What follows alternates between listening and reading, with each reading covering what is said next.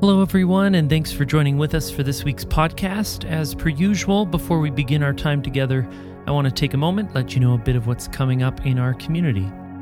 This week, our speaker is Dr. Bill McAlpine, and he is continuing our Lent sermon series titled Lament, Repent, Renew. Bill has served on our elder board here at Southview, and before retiring, he was a professor at Ambrose University. For our Lent project this year, we're going to be partnering with international workers Ian and Rebecca to build and furnish a pediatric ward. Ian and Rebecca live and work in North Africa, and in their city, over a third of the population is under the age of 15. The hospital currently sees 800 to 1,000 young people per week, and yet there is no pediatric ward to meet their needs. Added to this, the majority of the population lives in poverty and cannot afford the care that is needed. We're excited to join with Ian Rebecca, and our goal is to raise $53,000 throughout this project. You can visit southviewchurch.com to get a breakdown of how you can partner with us. The best way to know what's going on at Southview is by checking out our weekly viewpoint, and you can find a link to our viewpoint in the episode description of this podcast, or you can go on Realm and join the group Southview Family Updates, and that will make sure you're always getting the weekly viewpoint in your inbox. And if you're new with us here in this digital space, we'd love to hear from you. You can find an online connection card at the bottom of that viewpoint, along with a prayer request form so that we can support and join you in prayer. And additionally, you can always find us on Instagram and Facebook. But now, today, no matter how you're joining with us, May each of our hearts be open and expectant, because God is here and Jesus invites us to bring all that we are and all that we're currently carrying to Him. In the name of the Father, the Son, and the Holy Spirit, let's seek the face of God together.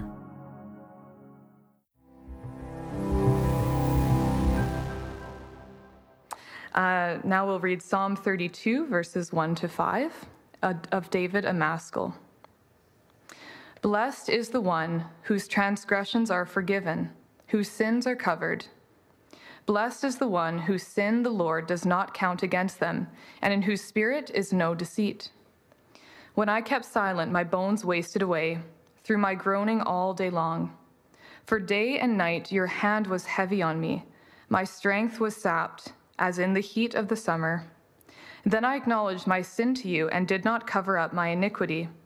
I said, I will confess my transgressions to the Lord, and you forgave the guilt of my sin. This is the word of the Lord. Hello, everyone. The Lord be with you. Well, it was nice to see you for a few seconds, but now I don't see a thing. However, glad you are able to join us, and it's a delight to be able to share in this ministry with you, dear folks. And just before we turn our hearts and our minds to the Word, I'd like to pray a brief prayer and join, invite you to join me in your hearts.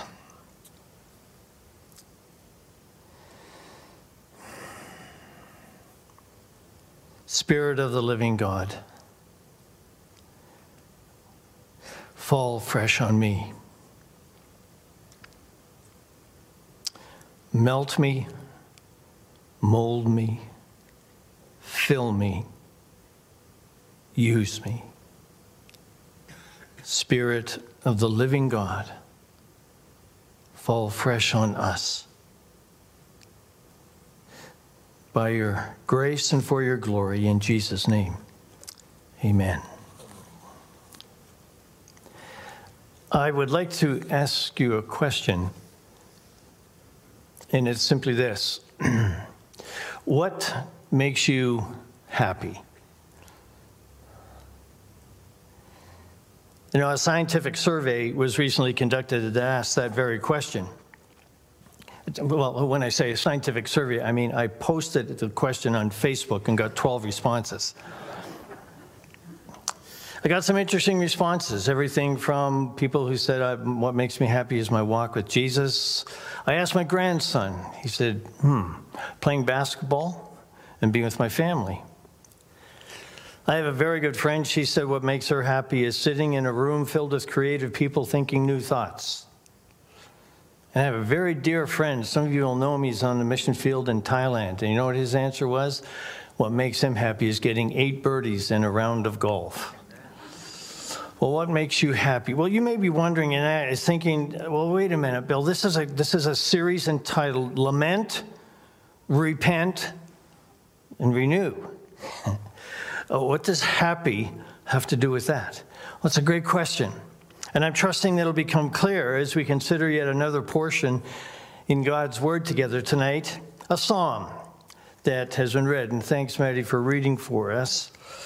It's a psalm in which I think David gives a clear indication as to what his answer to that question would be.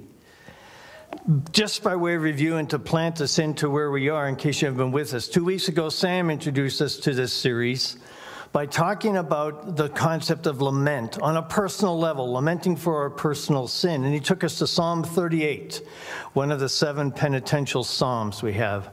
Last week, Sydney guided us in thinking about lamenting for a broken world through the lens of Habakkuk chapter 1. So today our focus is going to turn to that second emphasis in this series, and that is repentance. And in particular, repentance for our own personal failures and needs. Sounds exciting, doesn't it? Well, to do so, we're going to look at one of the other seven penitential Psalms that's been read for us in Psalm 32. And I think one of the things that I want us to notice from this that comes clear in this psalm, although the word repentance never really eh, specifically or explicitly shows up, the essence of it is clearly here. And I trust that one of the things we're going to see about this is this that true, authentic repentance will focus primarily on Christ, on who He is, what He has done, what He will do. Psalm 32 apparently was one of the favorite Psalms of uh, Augustine, or Augustine, however you pronounce his name. Apparently, he had engraved on the wall next to his bed near the last few days of his life. And as much as we'd love to dive into the whole psalm, we're going to look at the first five verses. And as a roadmap for our thoughts, let me suggest the following three. We're going to notice, first of all, the blessing of forgiven sin. Secondly, the cost of hidden sin. And thirdly, the assurance of confessed sin. The blessing of forgiven sin, cost of hidden sin, and the assurance of confessed sin. Verses 1 and 2 of Psalms 32, let me just read them again. Blessed is the one whose transgression is forgiven, whose sin is covered. Blessed is the man against whom the Lord counts no iniquity, and in whose spirit there is no deceit. You'll notice as Maddie read it in the title, it's called a maskil. It's a liturgical or musical term, most likely indicating a psalm that was to be sung, but also a song that was intended to instruct or teach. We would call it a didactic song for the purpose of teaching others. And in the first two verses, as we read them, you might hear something there that is reminiscent, something similar to that Jesus said, say in, on the Sermon on the Mount, or you know, possibly the Beatitudes. Now, the interesting thing is that both the word that David uses in Psalm 32 in the Hebrew and the word that Jesus used in Matthew 5 in the Greek is similar in that they're both in the plural. Meaning what? Meaning we have a, a, a feasible way of translating it is to, oh, the blessednesses or as one writer said, oh, the bundles of happiness, the mountains of delight. Okay, who is this person that has all these blessednesses, this, these mountains of delight? David used the same word earlier in Psalm chapter 1. But in that psalm, the person who is pronounced blessed is a person who lives an upright and righteous life who doesn't walk, stand, or sit in the wrong places, who delights in the law of God, meditates in it day and night. By contrast, when we come to Psalm 32, David is writing as a person who has not lived a righteous life. The blessedness has not come to a person who's been a diligent lawkeeper, but rather he has been a, he's failed as a lawbreaker but as a lawbreaker, one who has experienced the incredible mercy and the forgiveness of God. As Charles Spurgeon says, self righteous Pharisees have no portion in this blessedness. Okay, David, what gives you reason for this blessedness? What makes you so full of this sense of happy, blessedness, joy? First of all, notice in verse 1, he said, Blessed is the one whose transgression is forgiven. Now, if you'll bear with me for a minute, I love doing word studies. We won't do them long, but we got to look at the significance and the nuance of these words. The word transgression here denotes a breaking away or a rebellion from God. And the word forgiven has the connotation of being lifted up or taken away, taken out of sight. It reminds us of the words that, that John the Baptist said when he saw Jesus Behold, the Lamb of God that takes away the sin of the world, lifts it off, takes it out of sight. David reminds us later in Psalm 103 the extent of this forgiveness when he said this As far as the east is from the west, so far does God remove our transgressions from us. Now, why didn't he say, as far as the north is from the south? Suppose I had a globe here and I had my finger on the top on the North Pole and I started traveling south. How long would my finger travel south? Till I got to the bottom. And then at the bottom, I started traveling what? North. But put my finger on the equator and start traveling east. And how long do I travel east? Indefinitely. He's speaking of infinitude. And David said, Oh, the blessedness of a person who knows that God has taken their sins and removed them in, in infinitude. He says, secondly, blessed is the one whose sin is covered. Now, sin's a different word.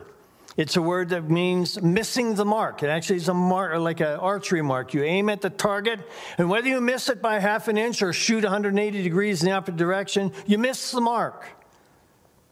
And what about that? Now, notice he does not say, Blessed is the one who covers their sin, but whose sin is covered. Covered by another. By whom? By God Himself. Now, that concept of covering would be very significant to David's original hearers. Because you see, the word atonement, in the Hebrew, the word is kippur, and it means covering. Say that word with me kippur. Uh, Sorry, I had a Clyde moment there. He always wants us to repeat words. I won't do that anymore. Sorry. Anyways, the word atonement is the idea of covering. And some of you, uh, we have Jewish friends. What's the highest feast of the year? Yom Kippur. Yom meaning Day of Atonement. What happened on the Day of Atonement? Once a year, the high priest would go into the Holy of Holies with the blood of the sacrificed lamb. He would approach the Ark of the Covenant, and on that top, there was an area called the mercy seat. And he would pour the blood of the sacrificed lamb so that it covered the mercy seat, so that when God looked down, he did not see the sins of the people. He saw the mercy seat covered, atoned with the blood of the lamb. Blessed is the person whose transgressions are forgiven, whose sin is covered. And thirdly, he says, Blessed is the one against whom the Lord does not count iniquity. And again, iniquity is a different word, a slightly different nuance, all talking about sin in broad terms. But this speaks more of a depravity, a twisted, comes from the word twisted, moral distortion. It's been suggested that the first two words, transgression and sin, are going to be that which is manifest outwardly, whereas iniquity has more to do with the internal, the defilement of a person's soul. Reminds us of what Jeremiah said in Jeremiah 17. The heart is deceitful above all things and desperately sick. Who can understand it? There, there's an assumption in David's psalm as he talks about the blessednesses, and that is what Paul said in Romans 3 all of us have sinned and fallen short of the glory of God. The blessedness that he speaks of does not belong to the person who has never sinned. For the simple reason There is no such person on planet Earth. There never has been, save one. That is Jesus. And this person knows what it is to be forgiven by God. Oh, the blessednesses. See, I think, folks, we need to understand sin, sin is a complex, multifaceted thing, but there's one thing I, I think we need to understand, and that is sin has more to do than just what we do or don't do. It has to do with who we are. A lot more we can say about sin, and it seems like if we're talking happy, we're spending a lot of time on the negative, on sin. Well, we we are getting to that, but here's one thing I've learned about sin sin always, always overpromises and always underdelivers. Well, understand what this means, folks. David is not saying that this forgiveness of God makes us innocent. It's not about us. Repentance is not about us primarily, it is about God, who, despite the fact that we are not innocent, treats us as though we were, looks on us as though we were completely. And then David says this this person is blessed in whose spirit there is no deceit. King James says guile. There's no hypocrisy, there's no faking it, there's no hiding it, there's no deceit, there's no lying. Here's a principle about sin deceit becomes the mother tongue of the one who's caught in sin. Anyone who has dealt with an addiction, either on a personal level or in the life of a loved one, will know that's true. Their modus operandi, our modus operandi becomes deceit, lying to cover up, and then lies to cover up the lies to cover up the deceit. But David said, the person who is blessed Blessed is one who has no need to cover up because they know they are forgiven. The blessing of forgiven sin. But then in verses 3 and 4, David turns, changes the mood and content a little bit, and this is what he says. For when I kept silent, my bones wasted away through the, my groaning all day long. For day and night your hand was heavy upon me. My strength was dried up as by the heat of summer. David provides a window through his own experience. And rather than describing he, what he does, is he describes his life, what his life was like when he tried to cover up his sin. When he did what he had said earlier, there is no deceit. David knew what it was to live a life of deceit, to try to cover it up, to keep it a secret. What happens when we do that? And Proverbs 28 tells us whoever conceals his transgression will not prosper, but who confesses and forsakes them will obtain mercy. And David uses a, vivid language here, talks about basically the heaviness of God's hand. You know, if you, if you'd love, I'd love to do a study sometime on the hand of God. There's much that Scripture talks about at his right hand and with his hand. You know, when he, David said in Psalm 8, When I consider the stars, they're the, in all the heavenly bodies, they're the work of your fingers out there.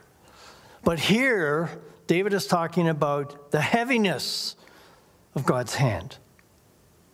Now, that may sound rather like an oppressive, angry God, punishing this recalcitrant sinner. But if we see these verses in the context of this whole psalm, and if we see these verses in the context of all of Scripture, I want to suggest that this is not a God who is going to make you pay, you rebellious sinner. Rather, this, the heavy hand of God, is the work of a God who longs for union and fellowship with us.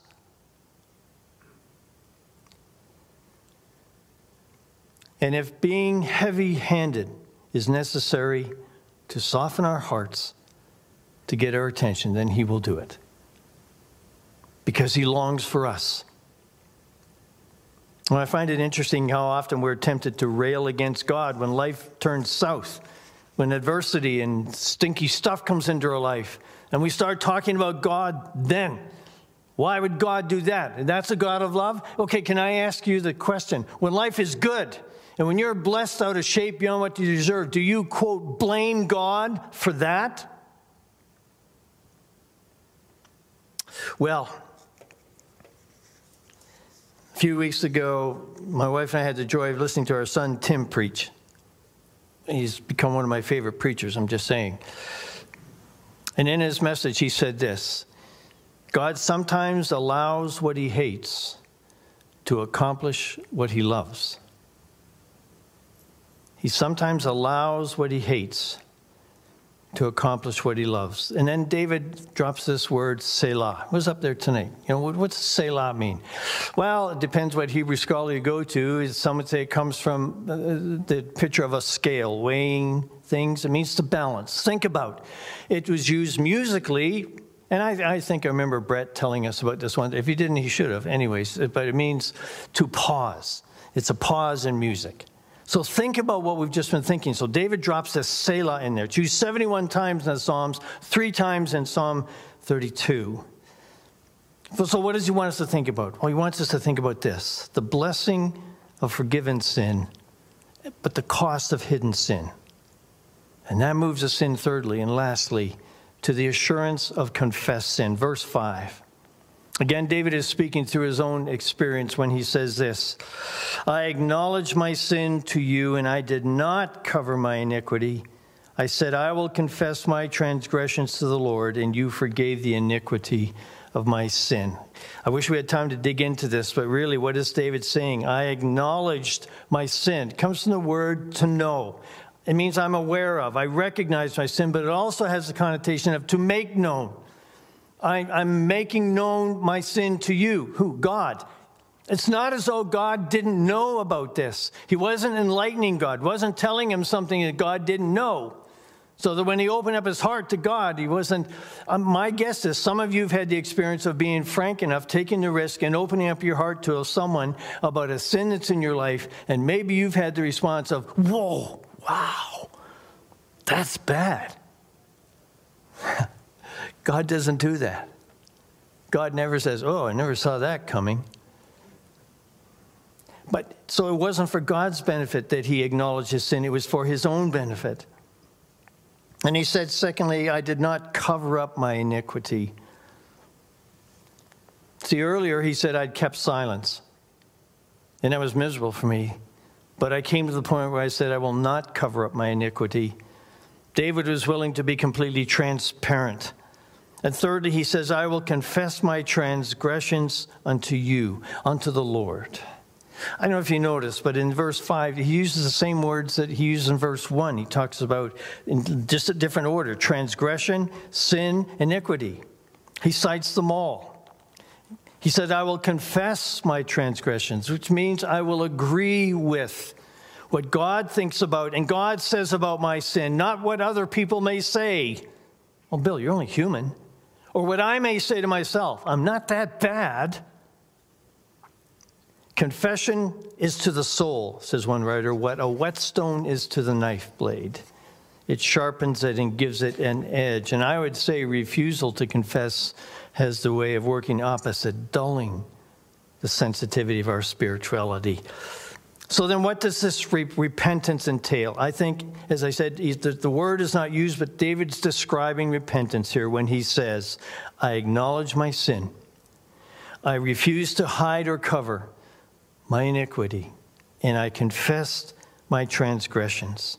Folks, that is repentance repentance. The word means to rethink. The French verb penser is in the middle of it to penser, to repense, to think again, to think as God thinks. And there's no explicit mention here in Psalm 32 about what sin is David talking about. Sins in general? Well, some would say this is probably a companion psalm to Psalm 51.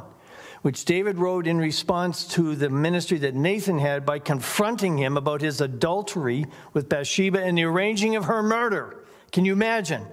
And David says after that, you, and that word you is in emphatic form. It's like underscored, bold print. You forgave the iniquity of my sin.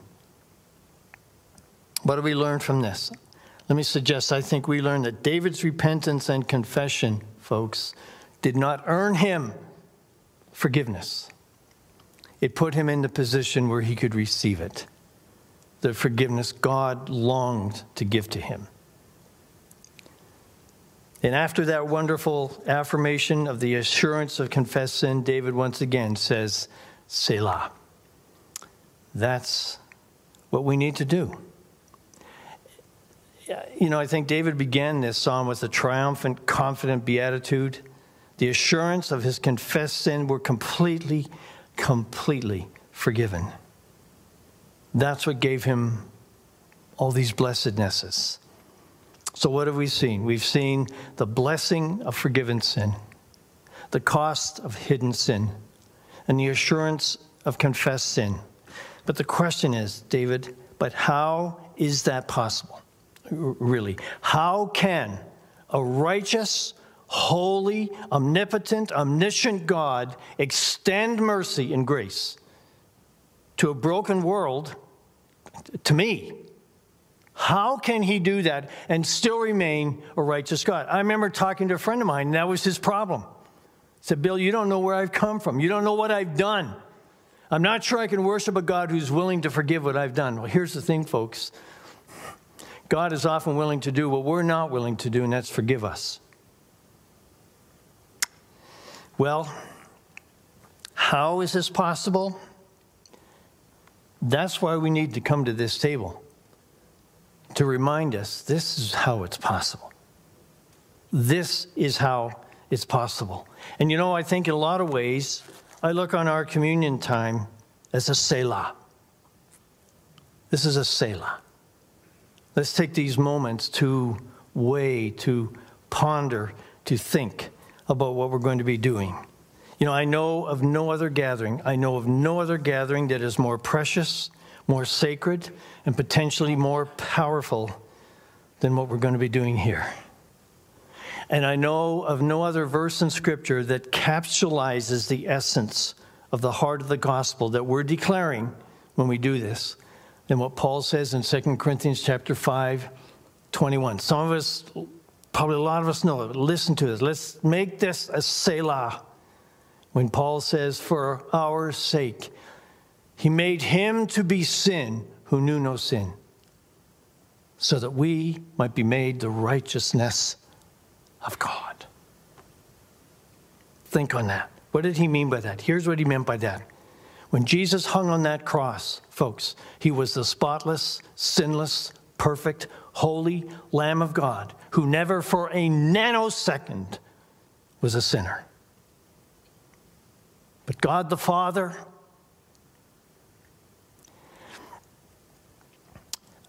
looked at Christ the Son as though he personally had committed every sin every human being had ever committed.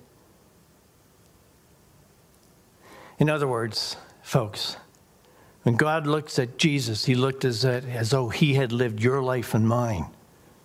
And then he turns around and looks at you and me as though we had lived his.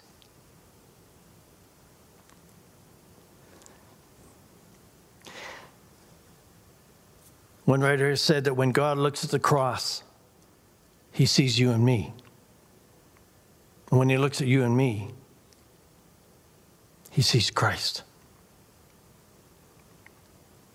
Here's my concern I've been drug up on this. I know this. I, I could quote 2 Corinthians 5:21 when I was 13. My concern is, folks, we get so used to it. We get so underwhelmed with the wonder of God's forgiveness in response to our repentance. You know, Jesus loves me, this I know. Giddy up, cowboy, go flames, go. So, a question I've been asking myself during these days of Lent is this When is the last time I have been awestruck by the forgiveness of God? You know, every Thursday morning there's a prayer meeting led by Fernando. We meet at 6:15 in the prayer room, men's prayer meeting, just over here at 6:15 Thursdays. Did I say the time? It's 6:15 on Thursday mornings. All men welcome. Come and pray in the prayer room. over here Thursdays. Um, and we would walk out from the church and we look across over that landfill and the sun would just be rising. And there have been days when we, all of us are standing going, oh, we're gobsmacked. And I asked myself, when did I feel that way when I just thought about the fact God in heaven forgives me?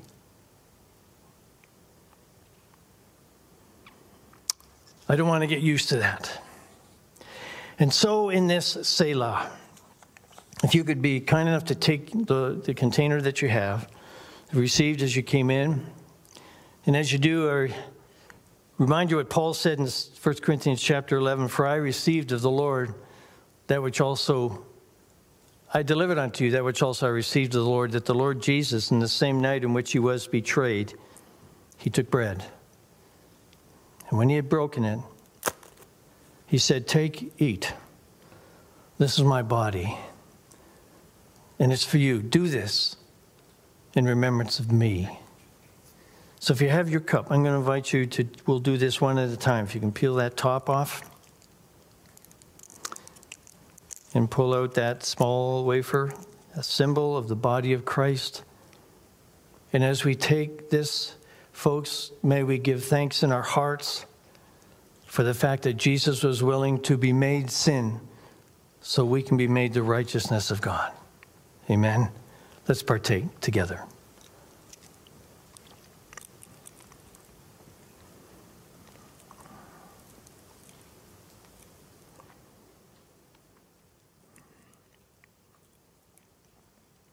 In the same manner, Paul says, after supper, he took the cup, saying, This cup is the New Testament of my blood.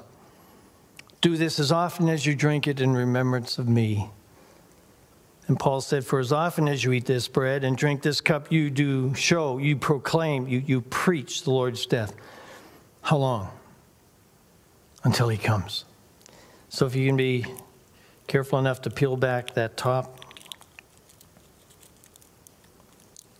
And once again, folks, this is the blood of Christ that covers us. We are covered in the blood of Christ. Receive from him. Let's partake together with thanksgiving.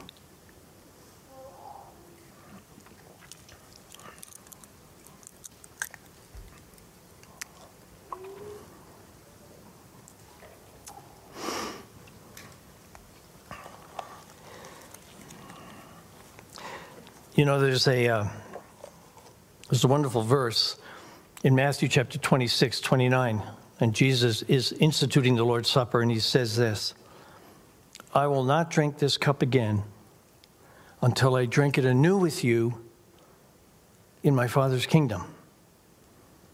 Now, that seems to say to me that for all eternity, we're going to be doing something like this. We're going to be drinking a cup not just remembering Jesus, but being with him. Can you imagine what that's going to be like? Like, how is he going to be with us? There'll be billions of us there. And there'll be a new experience of witness. Can't imagine what it'll be like. But I know what it won't be like. We won't be peeling tops off plastic doodahs. We will be just in his presence. Won't that be amazing? Won't that be amazing? And the reason we have that to look forward to is because he's extended to us the gift of repentance through which we can receive his forgiveness. What a Savior. Hallelujah. Would you stand and receive this benediction that I'd love to pray for you and for me?